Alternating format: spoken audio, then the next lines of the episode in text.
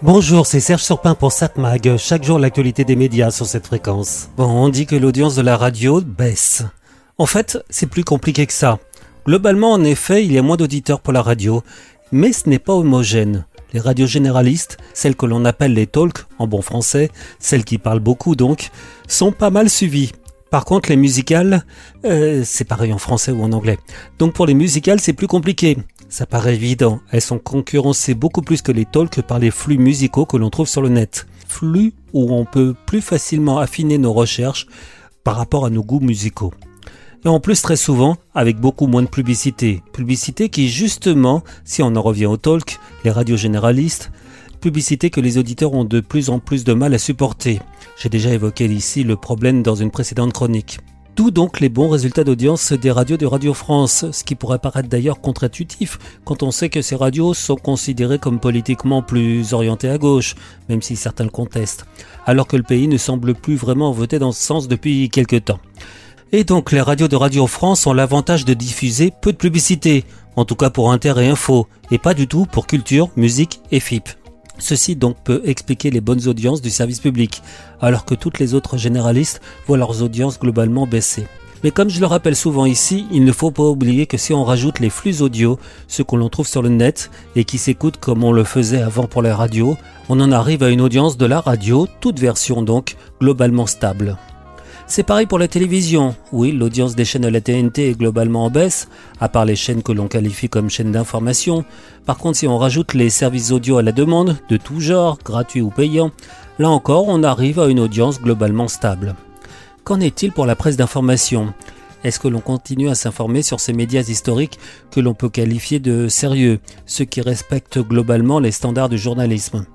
Eh bien, selon la CPM, l'organisme de mesure de l'audience de la presse, les huit principaux quotidiens français ont vendu quotidiennement, en octobre 2023, 2,2 millions d'exemplaires chaque jour, et ils ont enregistré près d'un milliard de visites sur leurs sites et applications pendant le mois. Une progression d'1,4% sur un an. Si les quotidiens nationaux progressent plus que leurs équivalents régionaux, c'est que ces derniers ont une diffusion numérique plus faible, souvent moins de 50%, et parfois c'est même plus bas. Alors c'est vrai qu'en région, on a plus l'habitude de recevoir son journal à la maison, alors que les quotidiens nationaux ont traditionnellement été moins diffusés par portage et plus via les kiosques. Kiosques que l'on fréquente de moins en moins aujourd'hui, et d'ailleurs nombreux sont ceux qui ferment autour de nous dans les grandes villes. Donc les quotidiens nationaux sont de plus en plus souvent consultés dans leur version numérique ou sur leur site et applications. En moyenne, la diffusion numérique des journaux nationaux dépasse les 70%, et c'est parfois nettement plus. Des exemples le journal le plus lu en France, quelle que soit sa version, c'est Ouest France, avec une diffusion proche des 600 000 exemplaires. Le quotidien national le plus lu, c'est Le Monde, avec près de 500 000 exemplaires. Le Parisien aujourd'hui en France, 470 000. Le Figaro, 351 000. L'équipe 225. Libé, 100 000.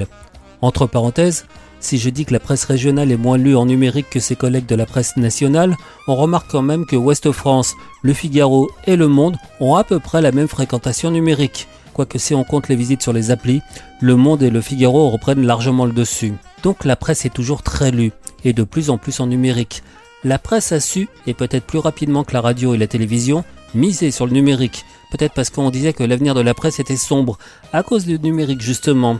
Cette crainte leur a, comment dire, forcé à se donner des coups de pied là où il fallait pour pouvoir évoluer. Et c'est bien. Plus la presse s'est développée, plus la démocratie tient. Je rajouterai d'ailleurs que dans le terme presse, je parle de journalisme, y compris le journalisme de radio et télévision. Bah c'est logique, je vous parle dans le poste. 7 Mag, l'actu des médias. Bon, on va voir la télévision ce soir sur la TNT vers 21h. Sur TF1, la série Panda. C'est évidemment avec Julien Doré et Ophélia Cobb. Je dis évidemment parce que cette série a remporté un grand succès pour ses premiers épisodes la semaine dernière. France 2 envoyé spécial ce soir, sans papier mais pas sans travail. Et enfin Vinted, une fortune dans nos placards. Euh, les placards, euh, euh, punaise de lit compris Bon, je rigole. France 3, une série policière, Meurtre à, Colmar. France 5, un magazine sciences et techniques. Tiens, ça peut être intéressant. Égypte, les secrets de la vallée des reines. Ah, c'est superbe ça. Des archéologues tentent de percer le mystère de la vallée des reines, une nécropole de l'Égypte antique qui abrite près d'une centaine de tombes. Euh, M6, recherche appartement ou maison. Arte, Life on Mars, la série d'aventure. Aucun rapport avec un voyage vers la planète rouge. Mais j'aurais tendance à vous conseiller de regarder, oui, on doit descendre très bas dans le numéro de canal de la TNT. Je conseille de regarder ce soir le canal 25 de la TNT, Chérie 25, logique, qui propose Mystic River, un film policier de Clint Eastwood de 2003 avec Sean Penn et Tim Robbins. Des années après le drame qui a brisé son enfance, un homme retrouve ses deux meilleurs copains de l'époque, mais la fille de l'un d'eux vient d'être assassinée, et au fil des investigations, les démons du passé reviennent hanter le trio. Alors on sait que Clint Eastwood, au fur et à mesure, a évolué dans ses mises en scène et surtout dans ses sujets, et là déjà avec Mystic River, c'est passionnant. C'est la voiture de ma fille. C'est ma fille qui est ma fille qui est là-dedans ah Pendant une seconde, elle m'a regardé comme si elle n'allait plus jamais me revoir. Vous ne croyez pas que je lui ferai du mal, si? Elle n'a pas mal, Brendan, elle est morte. Je l'aimais tant. Et je le trouverai avant la police. Je vais le trouver et je vais le tuer. Parfois, je me dis que tout ça n'est qu'un rêve, tu vois. Vous devriez nous dire ce qui s'est réellement passé samedi soir, monsieur Paul. Donc ce soir, 21h05 sur Cherry 25, canal 25 de la TNT, le Clint Eastwood Mystic River. 7 Mag, l'actu des médias.